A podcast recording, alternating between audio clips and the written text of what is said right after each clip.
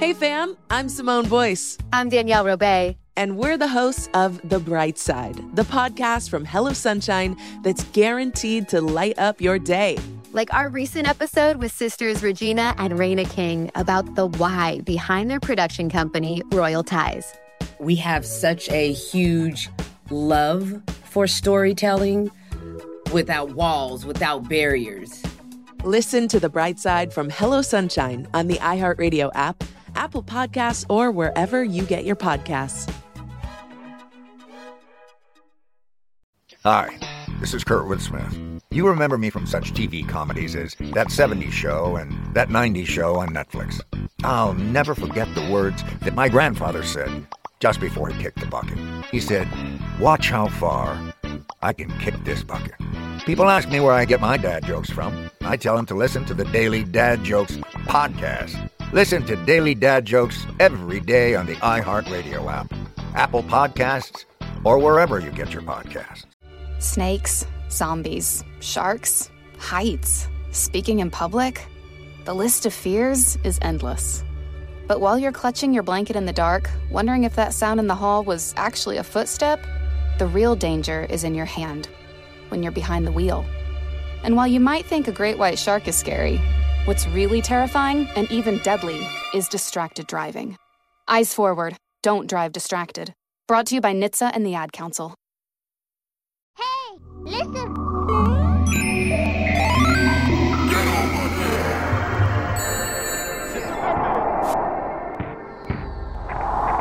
He's on fire. Zap. And we are thrown into a bubble into the middle of the jungle, scouring the earth for what are mostly animals that look like ridiculous teenage drawings. That's right, it's one-upsmanship. And I, one of your hosts, Adam Ganser, am here with our other beloved host, Michael. Oh, you were describing the game. I thought, I just was imagining like free-form, you know, Zork. Yeah, it's like I was text just like adventure shit. Just going, making up a, ooh, what a cool scenario! I'm ready for an improv game. Great. No, I'm not. Thank you. Really you blew this intro up. I like it. I like what you did. Anyway, I'm never ready for improv. Me neither. I'm agreeing with you on that. Yeah. I don't know how much I'll agree with you throughout this podcast, but I am never ready for improv. Battlegrounds are drawn already. Anyway, that was Michael Swaim, and then just now was our beautiful guest. Please introduce yourself. I'm Hana Michels. Thank you. Yes. Thank you for coming on our show and talking about Pokemon. Thanks for having me. You know, I'm really excited. Oh, good. A topic that at Cracked would always completely shut the writer's room down, and everyone would look around being like, I don't know. You know Pokemon? Someone's got to know Pokemon. We're all pop culture people. Come on, Pokemon? Nobody. No Pokemon. Nobody. They're pocket monsters, people. Nobody. Yeah. And I felt great about that because I've always been a little too old for Pokemon. So that's been like a solace for me. Like, yeah, I missed it. That feels good. But it's a worldwide phenomenon. I was bullied for it. Yeah. And you know what? That's you know, whenever I see a kid in Pokemon gear now, I feel good. I feel like, you know, I was put in lockers so you could fly. Bullied specifically for Pokemon you stuff. That's interesting. For all of us. Thank you for doing that. I love it. Yes, I did. At my high school, the bullied played Magic the Gathering, and the bullies played Pokemon cards. Isn't that odd? That is weird. Developing in different parts of the country. Was it the Montessori High School? Is that why? Okay. No, all right. No, it was public school by that point, but it was a pretty chillax school, I suppose, in the grand scheme. Oh, see, I went to this is middle school. I went to middle school in middle school fucking, suck everywhere. Yeah. Always. Yeah, and it was fucking Beverly Hills, and it was a religious school. Oh. Like, there's no way. Wow. I was going to be okay socially. Yeah. There's no way. That's a lot to ask. No way in hell. That's a lot to ask of a kid. I will play that back for my mother. In hell. That's yes. What's going to happen. Okay, well. I will play that on a loop on her deathbed. That's how she's watching the light extinguish. That's your Pokemon call. Yeah. That's what you get. This is all you can say. Right. Yep. That's right. I am pretty sure that she threw my my Pokemon hat into poison oak on purpose and blamed it on a child. Oh, dang. I like that. I like these facts. Should have blamed it on an evil Pokemon.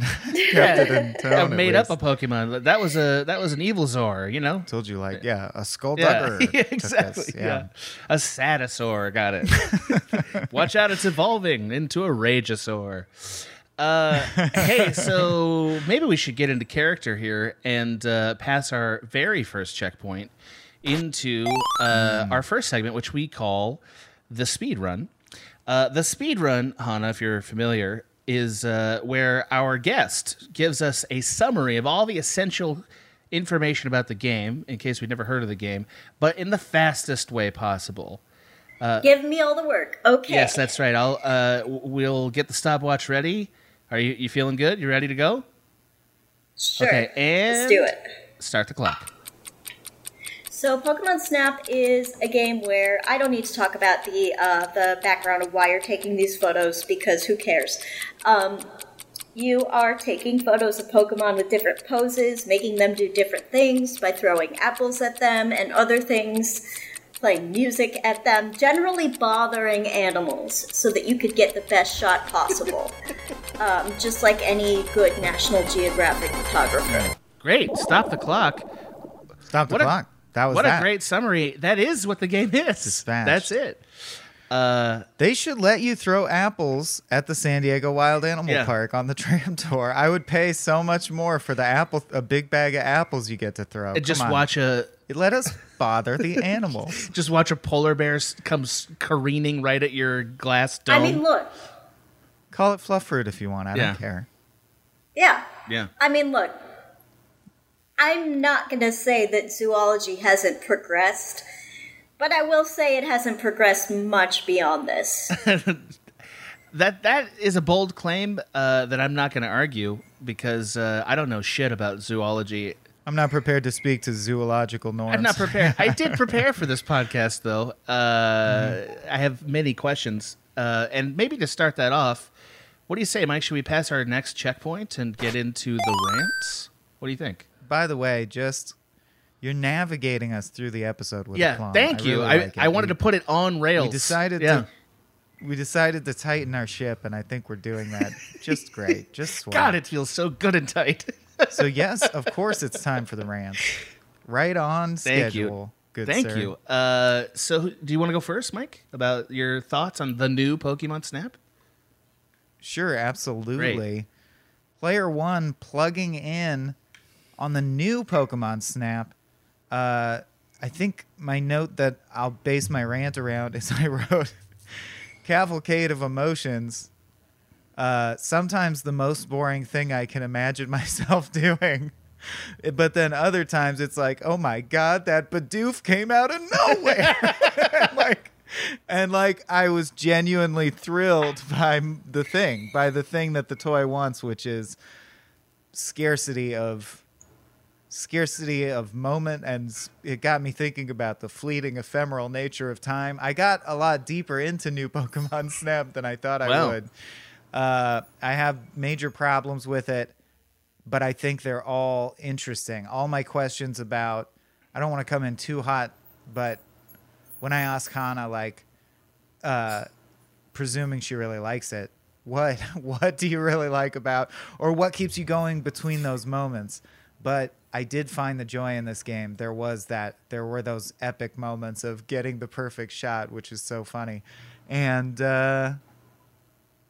mixed review. That's my rant. Zip it, ship it, I'll quip it. Wonderful. I think in the interest of allowing our guests to have the final word on the rants, I'll go next. Is that fair? I think that's wise. That way, Hana should be able to rebut everything we say, I think. I wouldn't dare question the momentum you have at this point with which segment should go when. Thank you so much. Thank you. Yeah. So player two, Adam Ganser, plugging in. Okay. I think that this game is the most accessible Pokemon thing I've seen in 10 years, maybe longer. I thought Pokemon Go also was accessible, but I didn't want to go walk around outside and take pictures that much. This is a much more fun version for a lazy fuck like me. So I, you know, I've tried Pokemon many different ways. I own a copy of Sword, and I believe Yellow, and I played the original Pokemon Snap a little bit. And I'll just tell you, I don't think anything is going to get me over the threshold to liking a Pokemon game. I just don't think it is. And I know why now, though. This game showed me why. It's that I have to already like these creatures enough to be curious about them to play this game. So like the built-in buy-in of, oh, these things are cute or interesting isn't there for me.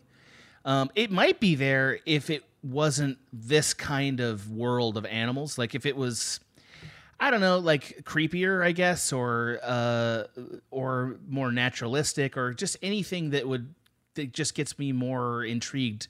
But the cartoon animal thing isn't doing it for me, and I'm sorry. And I know that's I know that there's a lot of Pokemon people who are, like, rolling their eyes so hard right now, and I get it. But also, I don't think they get it that if you don't like this thing, like Pokemon in general, nothing will fix that. Like, no game will fix that. I don't think. I enjoyed that this was not a combat game, but it also brought some game questions. Like, one is, why isn't this a free roam game? Like, why in the world can't you just get in a bubble and just roam anywhere in this world and take pictures for a timed session? Why can't they do that? That would be a way more fun way to do this than, like, being on a weird, it's a small world after all joy ride where you can only take pictures if you happen to get the right angle for, like, half of a second. It's like, well, you're making this harder than it needs to be. Let me just roll around and find the Pokemon in their natural habitat. Maybe I'd get invested then. I know that would take more design, but, like, they can do it. They're Nintendo. Give it a shot, you know? So there's that. I also, I found the scoring to be extremely frustrating. Frustrating on, like, what are we scoring based on? Like, is it because, and I got that it was like, oh, is the animal doing something cool that it normally doesn't do? And is it center punched? A thing that's like, that's not how photography works. I took some cool ass pictures of what I'll call Poke Spider, because the names will fall right out of my head. Arachneo. Thank you for remembering it. My brain refuses to learn it. That's not it. That's not right. That's not right. Yeah. I'm just could be right. Yeah, spider rot or whatever. I took some cool pictures, like, through the foliage and stuff, and, like, it came back a 1 star. And then I took, like, a picture of the same, you know, Spyro, like, just a boring center punch one with no leaves in front of it. 3 stars because it was smiling. Professor Mears, like, fuck your indie film school depth of field bullshit. And it's like, no, fuck your thing, bro. Because, like, hey, man, photography should be like real photography. What are we doing here? And I understand that seems arbitrary, perhaps, to those of you who love this game. But I'm trying to find a way in, legitimately. I'm trying to find a way in that is recognizable for people who aren't into this, and even this game, as approachable as it is, didn't let me do that. That's my rant. I will say that you're trying to find a way in, but also you answered your own question. There are a lot of unlockable things that are only sort of doable on that track. There are a lot of achievements that you can only get because you have a limited amount of time to get those poses. For real. Yeah, for sure. It's just a very specific type of gameplay that if you're not into, you're not into. I do enjoy that they added an online component where you could put stickers on them and make the Pokemon look really dumb. There's a little swirly thing that I always use to give the Pokemon buttholes. I had dumb captions and put them on the internet. One time it got banned for sexual content, but... Great. I enjoy the gameplay. I did grow up playing the Pokemon games. That does make a difference. I think that the challenge is very different and than it is in most games, and the limitations are just more apparent. They're not necessarily... I wouldn't say that there are more limitations than other games with specific paths like this. It just feels that way. It's just more obvious. That's my only rebuttal. I think that I've been genuinely challenged to, you know, it's a game for kids because it looks cute and cartoony is probably the argument that I've heard, but I've been genuinely challenged to unlock certain things within the game. And it involves thinking outside the box for someone who doesn't necessarily have very good spatial relationships. I can't, for example, like, I'm not going to create something amazing in Minecraft because I just don't have that brain. But I can put a bunch of stickers on a photo in Pokemon Snap and make it look really gross. Okay. Just for some context, what are some of your favorite video games, if you don't mind? I did like the Elden Ring series up until, Skyrim. Or not Elden Ring, I'm sorry. Elder Scrolls. The Elder Scrolls. Yeah. Thank you. Up until, Skyrim. I was super hoping Han had blasted through Elden Ring. Me too. I was going to be like, oh, my God. I was done with that. Yeah. I know. I can't, this is my depression season. I can't play Elden Ring until June. It really sucks. It is a grim, you know, as much game. as much as you don't like cartoony graphics, I can't handle Elden Ring until grim dark shit. Yeah, until my depression lifts. I completely understand. So Elder Scrolls. I enjoy the Zelda games. I enjoy a lot of... I enjoy first-person shooters if they have a good story. I'm not a big Call of Duty person, but if there's a good story behind it, I'll be down. I like watching people play horror games, but I cannot play them because my reflexes are dumb. Have you ever played a Resident Evil game? I have not, because my reflexes, I've tried. My reflexes are dumb when I am scared or even slightly activated. Okay, all right. That's interesting. If we were in, cave times, I would be put out in the fucking forest to die. But you'd get some good shots. Oh, some great shots. We'd be laughing. Some Pokemon snaps. We'd be laughing. I would. Adam, where previously I praised your adherence to staying on the rails, now I admonish and chastise you.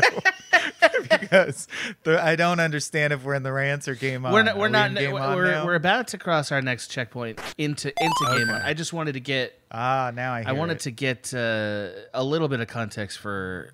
some of Hana's favorite games, just because we never had her on. Or what's wrong with me? No. Just because we never had you on the show. It's good to know sort of what kind of things appeal to you. Imagine you ask two people the same exact set of 7 questions.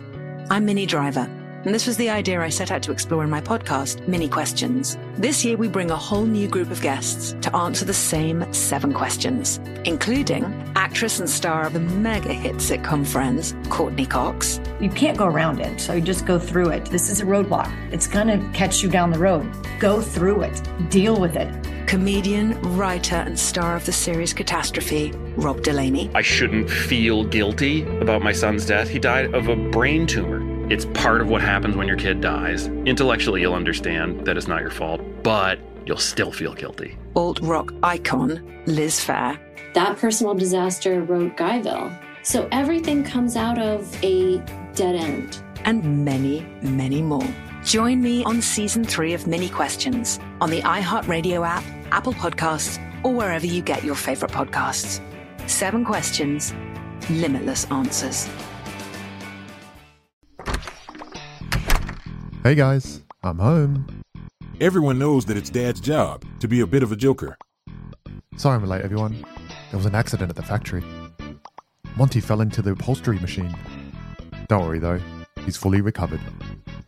Good one, Dad. Did you get the pizza for dinner? So he likes to keep everyone happy with some dad jokes. Yep, right here. I had a coupon, and it saved me a lot of dough. Well, the truth is, Dad is just a fun guy. Hey, I'm not a mushroom. Please stop. Where does he get these stupid jokes from? He listens to the Daily Dad Jokes podcast. Oh, great. More dad jokes for me. We've delivered over 15,000 jokes to over 3 million listeners, and man, the postage fees are killing us. Listen to the Daily Dad Jokes podcast every day on the iHeartRadio app, Apple Podcasts, or wherever you get your podcasts. Bring a little optimism into your life with The Bright Side, a new kind of daily podcast from Hello Sunshine, hosted by me, Danielle Robay, and me, Simone Boyce. Every weekday, we're bringing you conversations about culture, the latest trends, inspiration, and so much more. Thank you for taking the light, and you're going to shine it all over the world, and it makes me really happy. I never imagined that I would get the chance to carry this honor and help be a part of this legacy. Listen to The Bright Side on America's #1 podcast network, iHeart. Open your free iHeart app and search The Bright Side. I do enjoy, we were talking about Mario Kart. That's one of the games I'm actually pretty good at. So okay. I'm decent at some fighting games as well. Hey, Swaim, did you know Mario Kart 8 is the 7th highest selling game of 2021? Because it was. It is amazing. I say that because my first instinct about this game was to see, did it sell? Like, is this like a whole swath of people that are really interested in Pokemon Snap? And like, is that a whole genre of gamer that, you know, doesn't have that much overlap with me? And it turns out the answer to that is no. No, it's more like a loud cult following. Yeah, Pokemon Snap was the 13th highest selling Nintendo game last year. And it was beat by several other Pokemon games. Those are more traditional Pokemon mechanics, right. Those games. Right. And Pokemon mechanics, generally speaking, as a person who owns Sword and put 50 hours into it, as far as I can tell, are basically just JRPG battles. Like, that's what Pokemon really is. It's to an extent, yeah. I mean, it's... And I say this, there's nothing pejorative about it. I'm playing Cyberpunk right now in the most immature way possible. And all that game really is like, you know, kill all these dudes and collect these items and then go to the next thing. And I think that's what most games are. Yeah. You forgot sell the items and buy new items. I did forget that. And equip the items. Whereas in Pokemon, it really is just sort of like get a better card that does the better action to then do this fight loop again. And like all games are ultimately reducible to silly loops like this.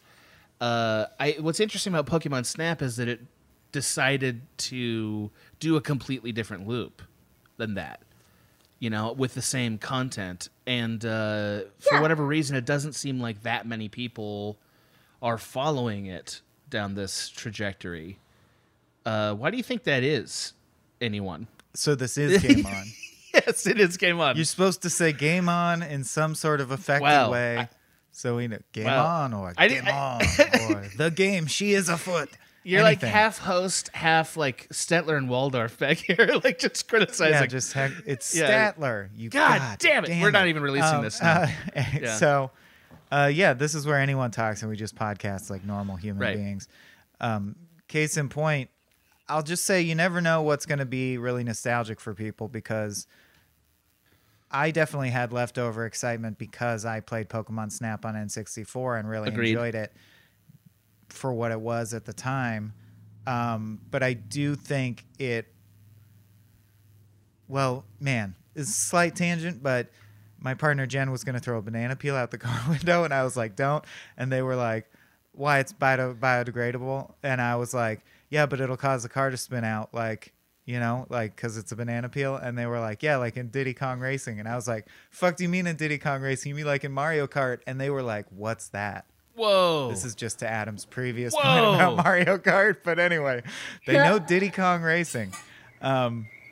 Anyway, so there is a nostalgia factor. But I think there are things that, you know, as time marches on have become... Here's what I really want to put out there into the conversation. It's a light gun game, right? It's an arcade light gun game. But instead of killing the things, you're just pointing at them and clicking. Like you're doing the other form of shooting at something. And I love light gun games, but I wanted to ask first and foremost, like I turned on motion controls and it still wasn't like a light gun game. I could fine tune my picture by, you know, turning the paddles, but it wasn't like I point at you, gull, and I take your life, either photographically or literally in the case of most light gun games. But I love light gun games, and I think that it was a weird disconnect to me to have to do it with the sticks. Like it, and that continued to be a problem. Like it could have been better if it had the Wii nunchuck built in, or if it had some special camera peripheral you buy that you hold up to the screen and just click around. This game would be fun in VR. But yes. Okay. I will say it is not a light gun game in that you have to elicit behaviors before you shoot. And that is something difficult to program, I'm guessing, if you're not on a track.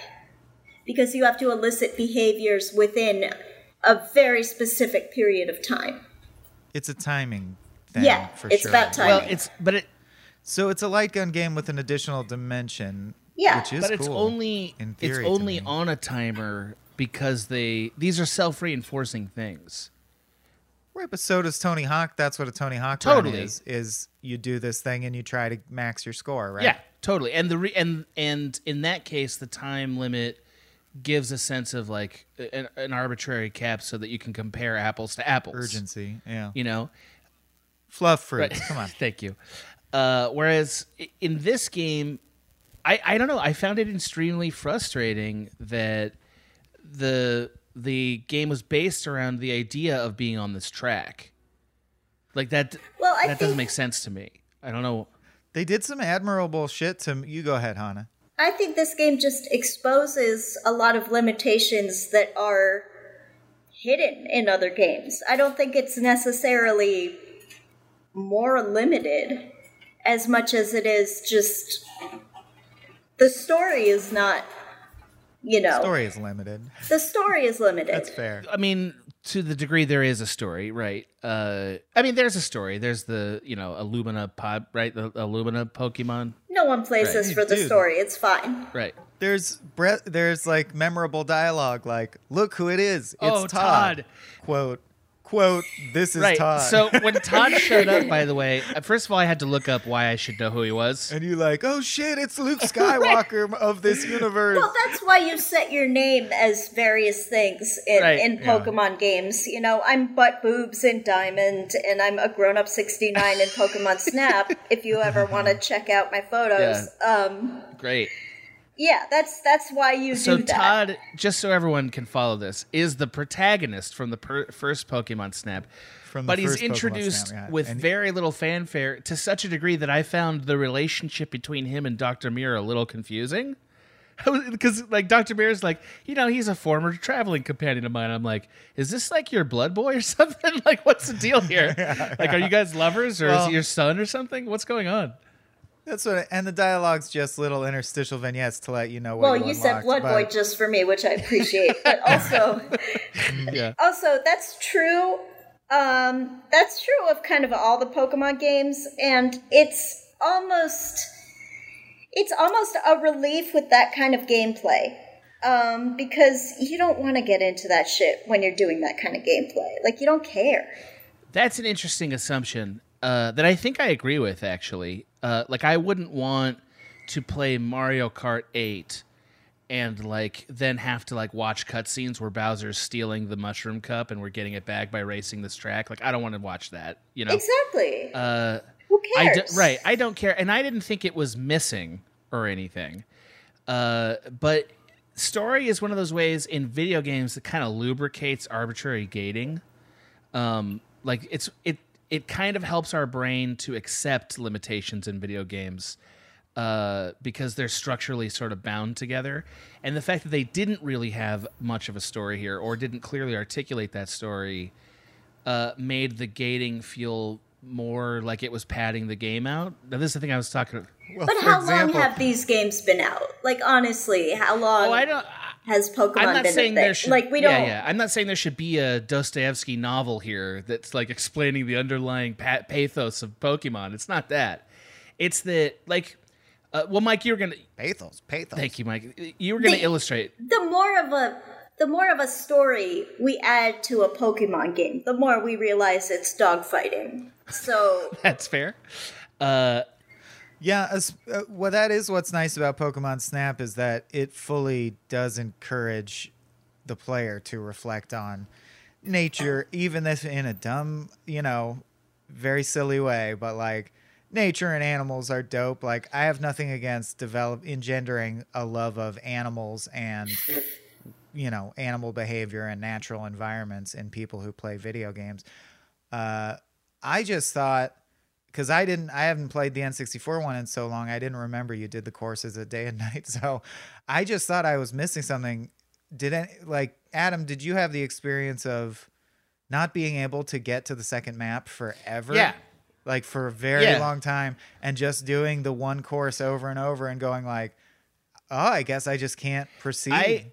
Oh, it's night now? All right.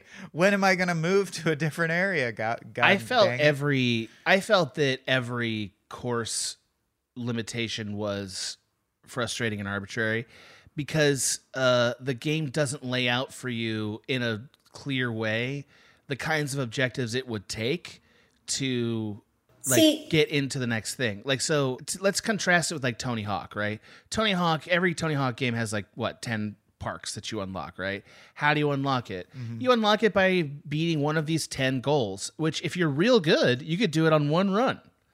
You know what I mean? Whereas in Pokemon, the exact factors that unlock different day or night or whatever are seemingly arbitrarily divided by how many Pokedex entries do you have, which we grade arbitrarily, and then sort of did you capture the one creature that brings up the question that we have to answer at night. Like, those kind of gates are like, okay, so I don't know exactly what I'm looking for. Sorry, Hana, did you want to disagree with that? Well, no, I'm just saying maybe I like this game because it works with my brain. My brain did not have a problem with any of that. It has a problem with a lot of different kinds of gameplay, and maybe this game is just for a different type of brain, because that didn't frustrate me and it didn't take me as long. How do you feel about Animal Crossings? Have you tried any of those? I have.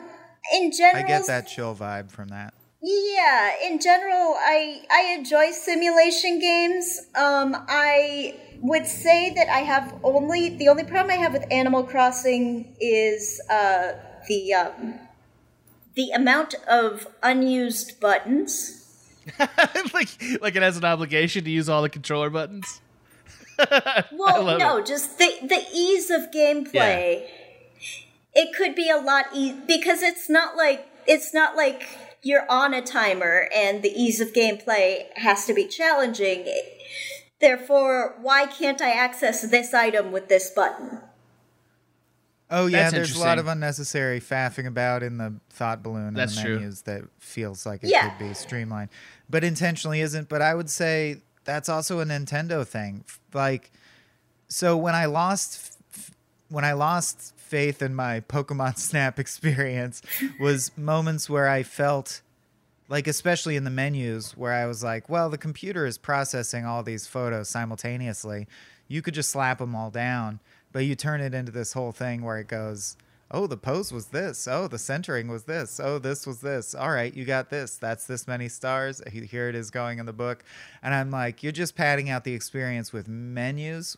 That's the kind of stuff that got me down. Wait, but do you not speed through that? I sped through. Eventually. It still felt like a speed bump every time. But then I hate when we just bring someone on and then it's their onus to defend the game. So that's I also want to say something that really struck me. I'm down to defend it. There was a point in this game where I had been thinking about this for hours and it finally transpired before me, and I got the picture of some seagull piece of shit doing a loop-de-loop, and I got a dopamine adrenaline hit akin to defeating a FromSoft boss. Like, wow. I still got that. I got that experience from this where I was like, I got you, you loop-to-loop motherfucker. Have you gotten the seagull eating the fish yet? Because that one's fun. No, okay. No. All right. I found getting the requests, the specialty requests of specific behaviors, like 3 shroomoids dancing together. Like, that's going to be a tall order. That kind of kept me engaged. I thought shrinking was a very valuable way to add to the experience. Totally. It really did mix it up. Given that you have to be on rails, I'm like, that's smart. There's two gripes, and then I'm out.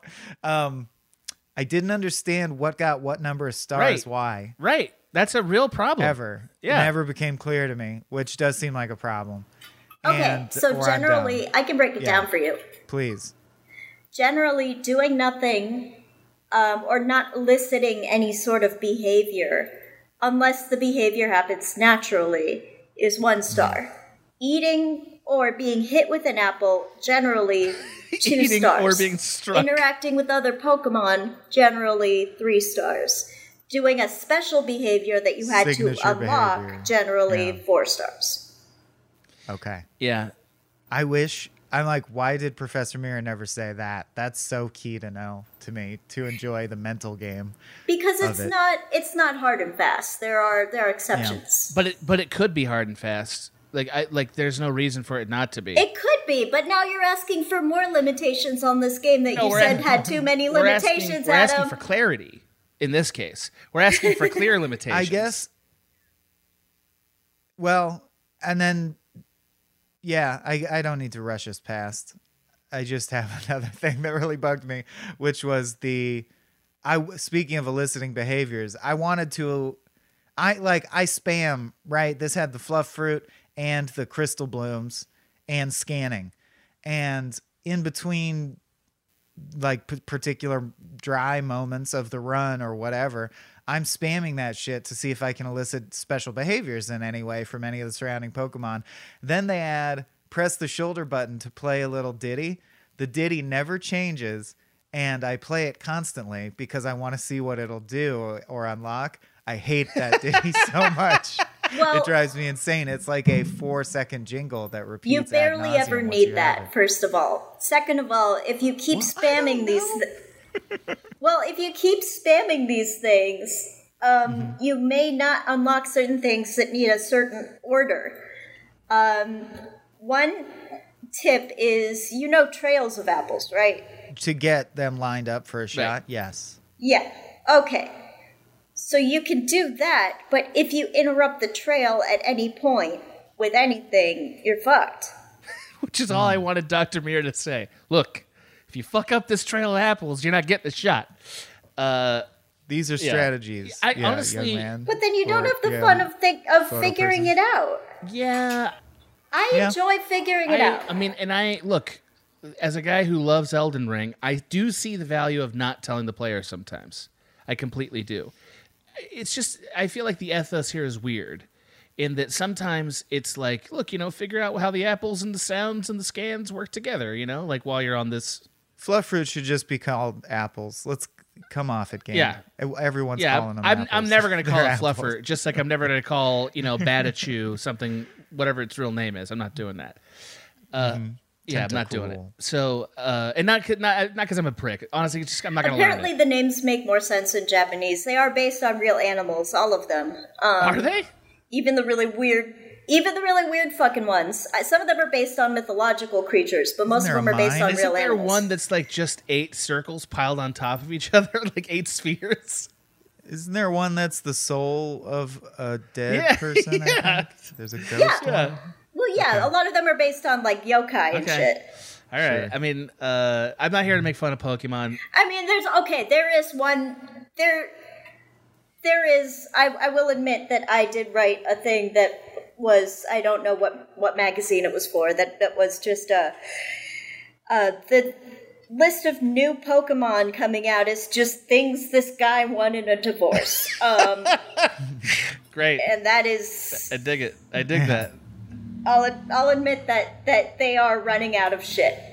Sure. Yeah. So I just have some world logic questions to Pokemon, just like a couple that I don't. Well, wait. I have a question for Hana that I think is less trivial. So I want to do it first. Fair enough.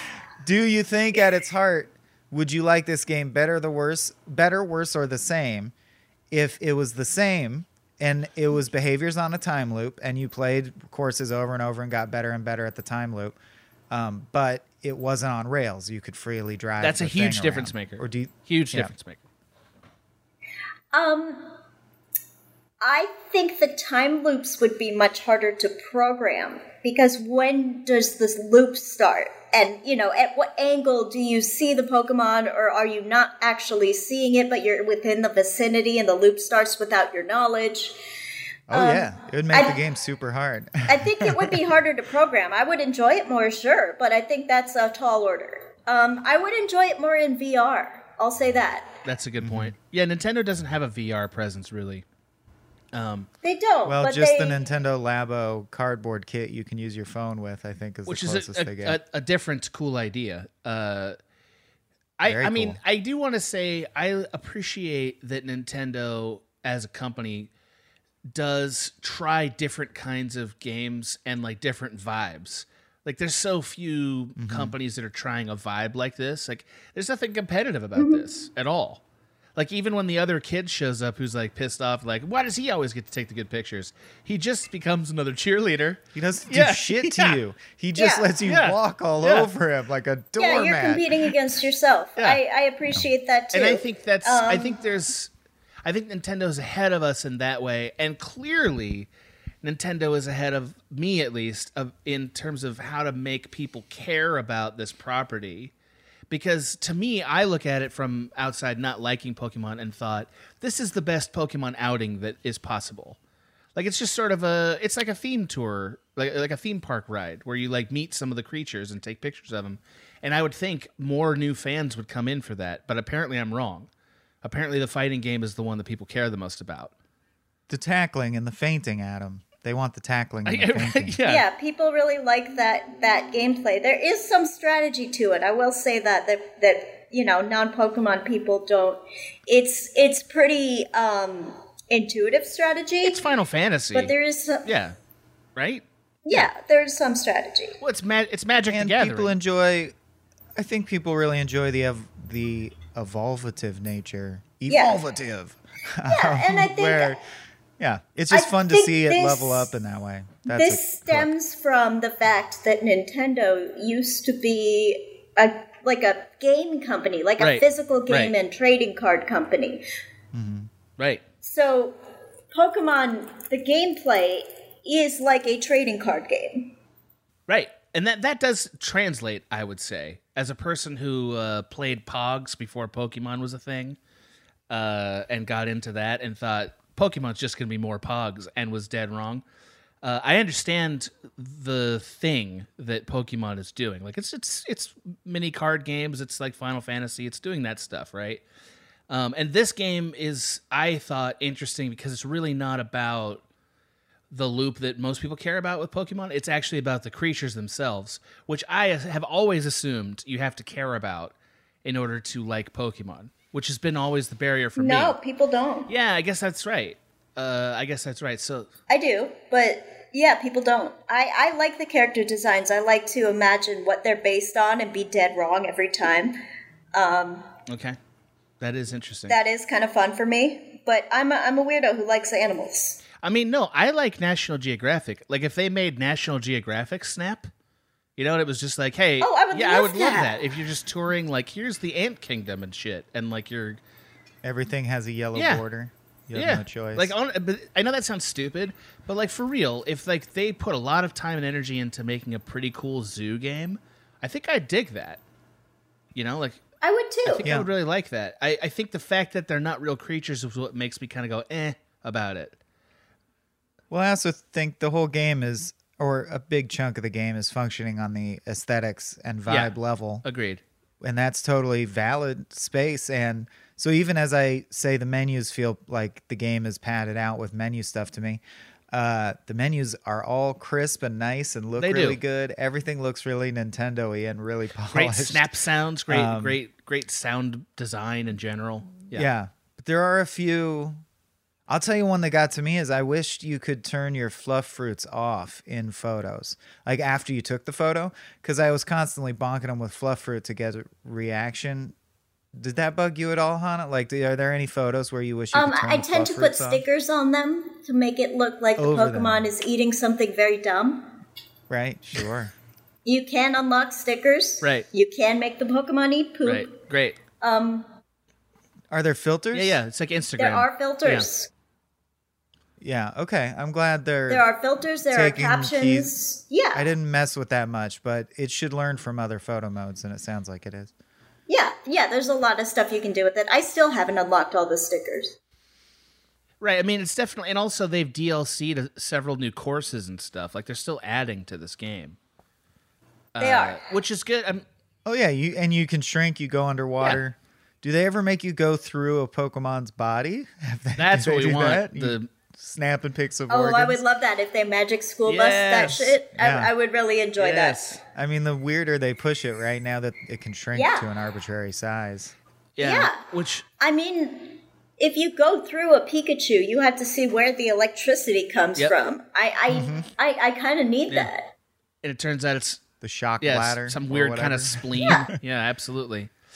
Hey, speaking of Pokemon's bizarre relationship with matter and space and time, why do they only let you keep 4 photographs of a Pokemon on the Pokedex?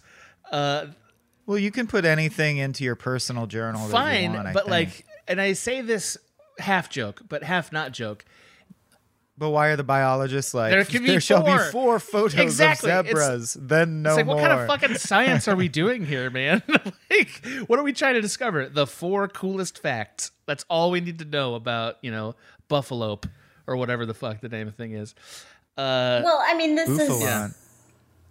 This is, again, just exposing what other games do that isn't quite as clear. It's about storage. That's all. It's about storage. I mean, of course it's about storage, and yet my eyebrow has to raise at that, given that they can literally warp you through a wormhole to get to any of these areas, which also makes, by the way, the idea of being on rails ridiculous, because you're in a hovercraft, so why is it on rails? They can teleport. Yeah, what are we doing? Anyway, just these observations, they occur to you while you're, Look, if you want to drive the hovercraft while trying to engage and elicit these behaviors within a time frame, guess that seems like too hard. No, man, I feel like that's actually... Good luck. I think that is actually pretty standard video game fare at this point. That's okay, I'm going to tell you good luck, because... That turns it into an FPS. You had trouble unlocking the new... You both had trouble unlocking the first level, so... Hey, I understand. That's...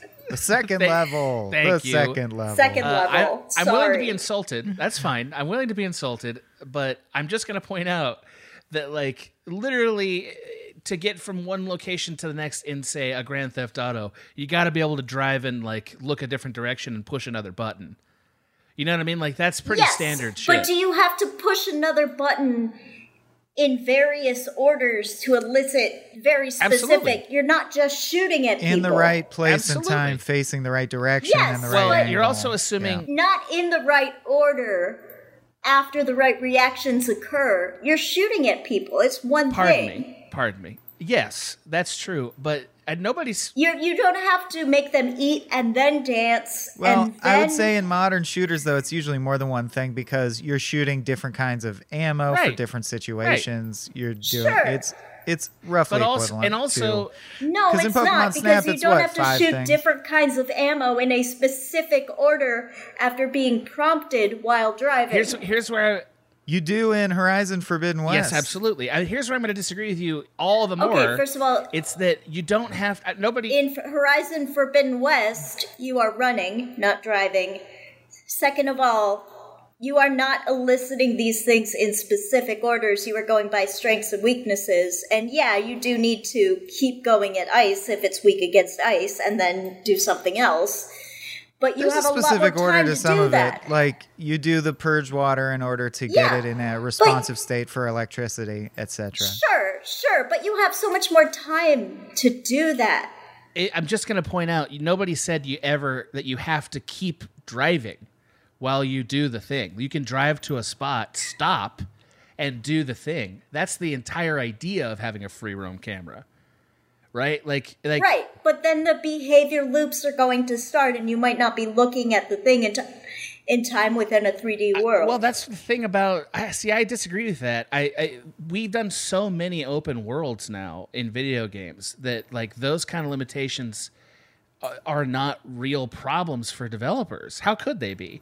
I walk in on specific groups all the time in, like, I don't know, Cyberpunk or Breath of the Wild or timed events. Those are triggered. Yeah, this timed is events. Those are triggered and timed events. It's a little different. But the character is going within a very simple loop. They are doing a series of very simple moves. They're going after you in one of three ways. For example, you don't have to trigger certain behaviors from the characters, and if you do, you have unlimited time to do it while it's going through its regular loop. I cannot possibly fathom that this is a real problem for a developer to figure out. Like, it's got to be solvable. I guess I'm in the middle, because I'm not questioning that it could be done. I just think it would make the game significantly harder. Yes. I don't know if maybe it would be, but also, like, you'd have more. It depends on if you're still under the same time constraints. I realize I'm designing a different game, but, like, you're designing a different game. Hey, at least you brought the episode back on the rails. That's what we're talking about. The rails. Hey. I still believe there is a better version of this idea that is a free range version of it. Like, I think the idea of being immersed in the Pokemon environment is a good idea. You play as Raichu, right? But he's grim, he's damaged, he's been fucked up. He uses the night as cover. No, for real. Like, I think there's... I think you could do that. I don't think that you could have as complex of a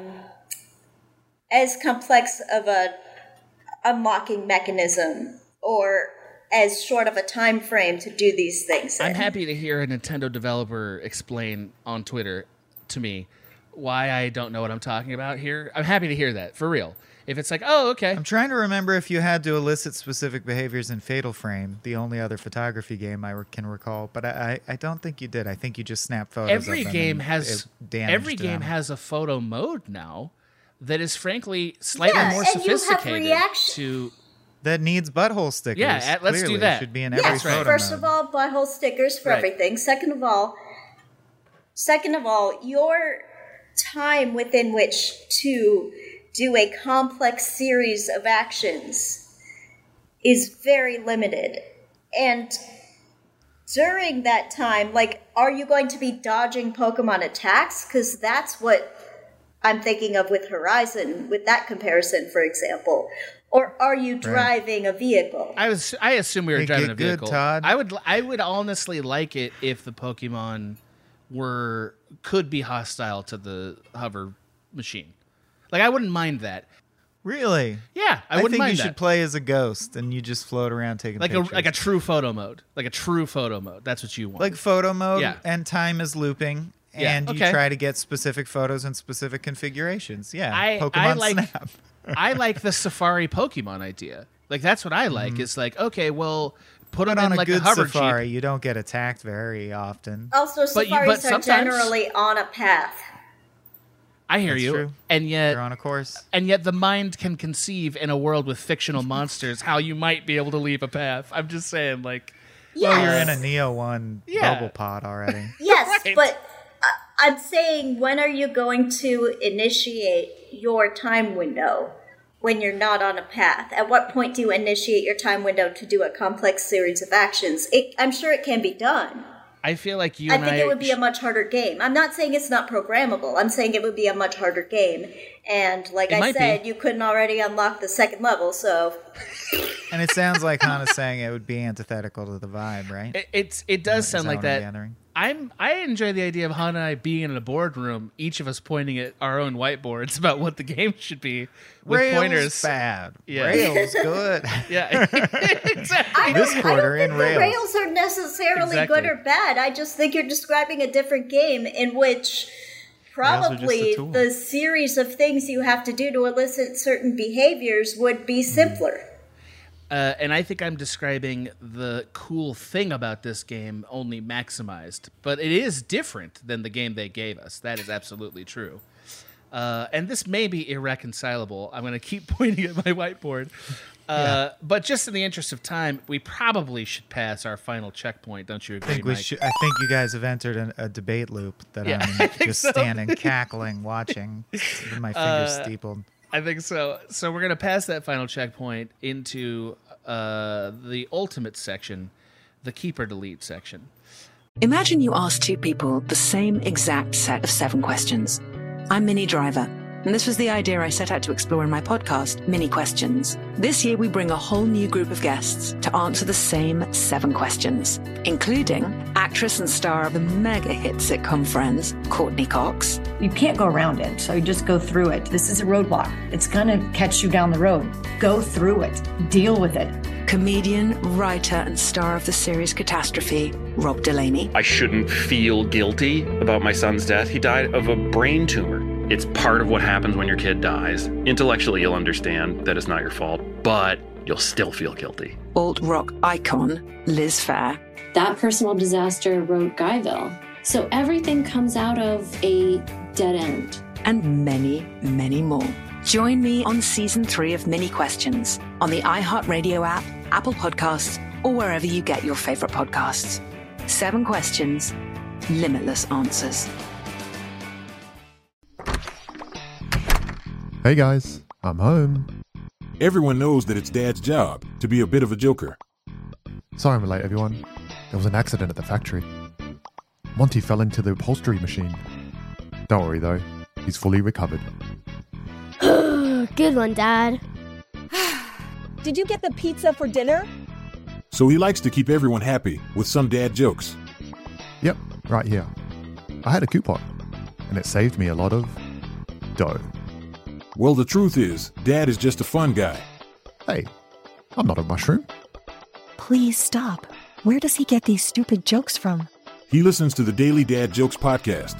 Oh, great. More dad jokes for me. We've delivered over 15,000 jokes to over 3 million listeners, and man, the postage fees are killing us. Listen to the Daily Dad Jokes podcast every day on the iHeartRadio app, Apple Podcasts, or wherever you get your podcasts.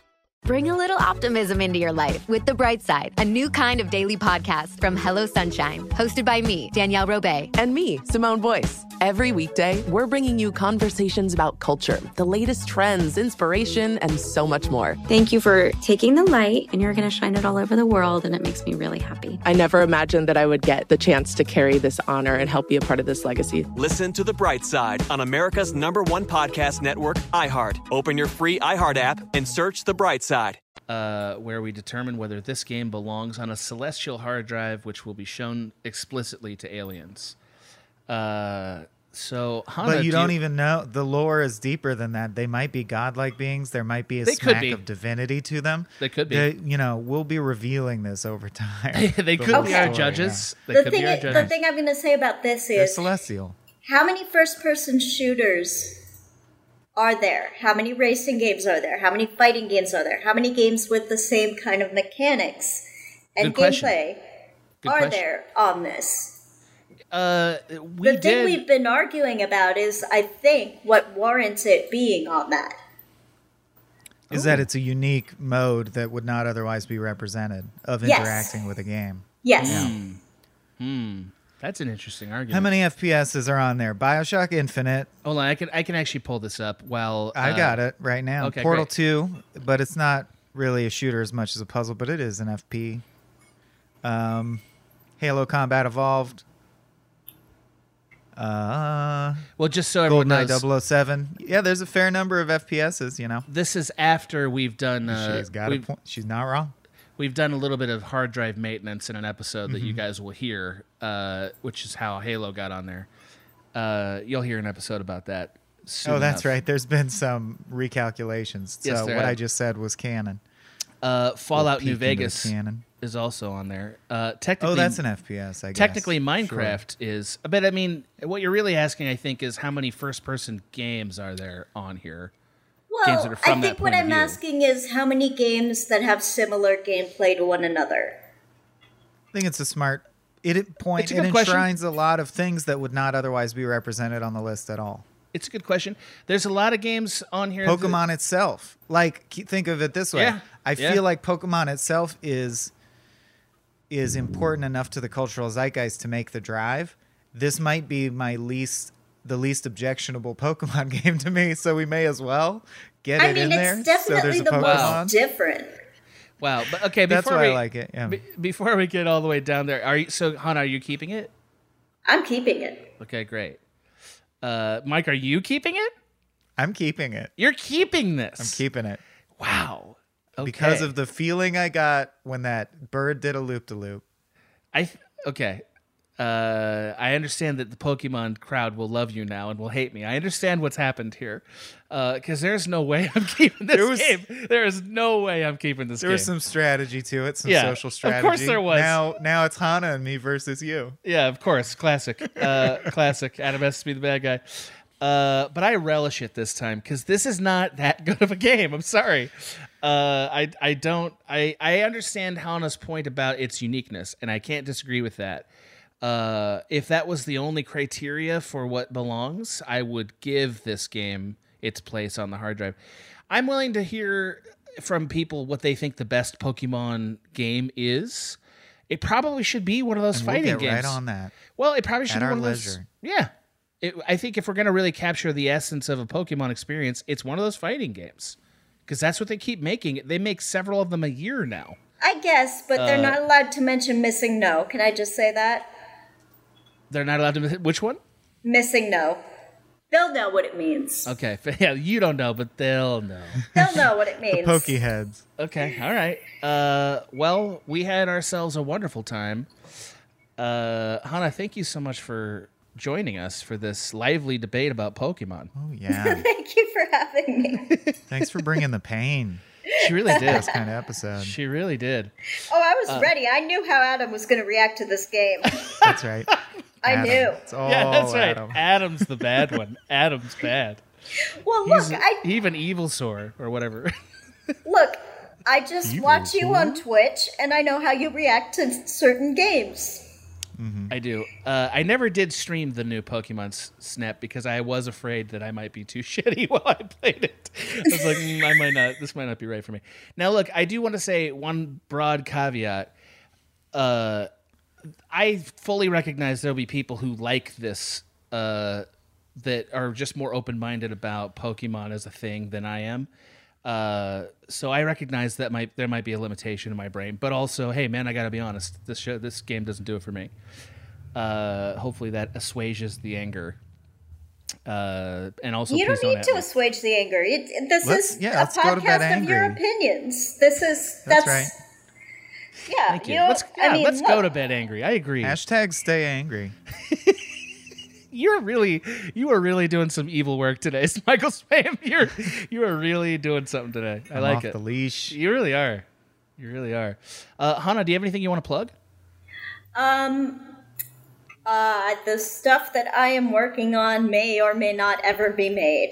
So sure. And I don't think sounds based like on the name of a Chris Eggers project. Yeah, and I don't think my presence on this podcast is going to want people to hire me as a life coach. So I guess I'll plug my Etsy. I don't know. I think you made a great case for how to deal with overbearing gingers and the value of structure. Life is just a series of looping behaviors, but you got to keep on the rails, you know? Yeah. Stay on your path. Yeah. I think you fought for it here today. I liked that. Well, just because you can't see the path doesn't mean it's not leading you somewhere. Okay. That's right. There we go. That then sounds like something. A bird eats you. That sounds like something I've probably said to a client, very tired. I don't know. Look.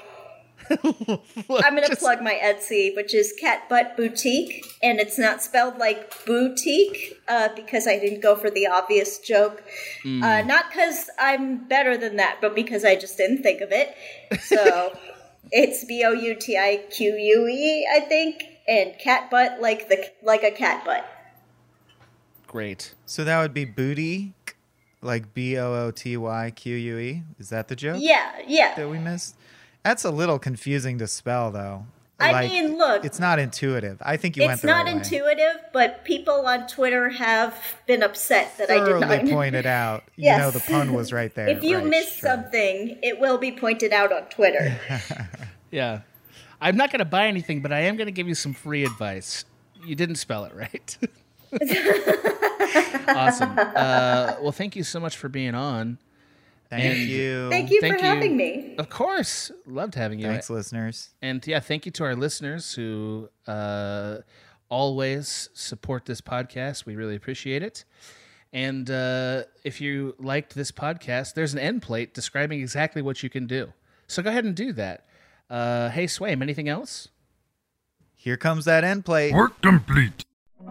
Hey, fam. I'm Simone Boyce. I'm Danielle Robay. And we're the hosts of The Bright Side, the podcast from Hello Sunshine that's guaranteed to light up your day. Like our recent episode with sisters Regina and Raina King about the why behind their production company, Royal Ties. We have such a huge love for storytelling without walls, without barriers.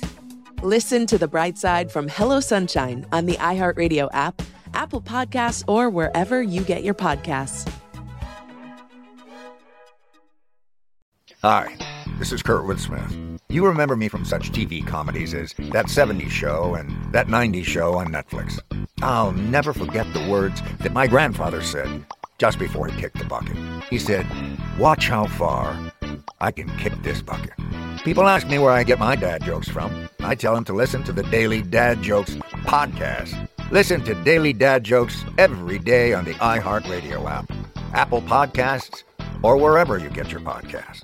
My simple solution to the problem was remove people from the scene and help them feel safer. In response to attacks against Asian Americans, Maddie Park raised over $250,000 to donate cab rides to the Asian community. There is so much more work to be done. We really need to come together and tackle this issue as a community. Support the Asian community. Learn how at lovehasnolabels.com. Brought to you by Love Has No Labels and the Ad Council.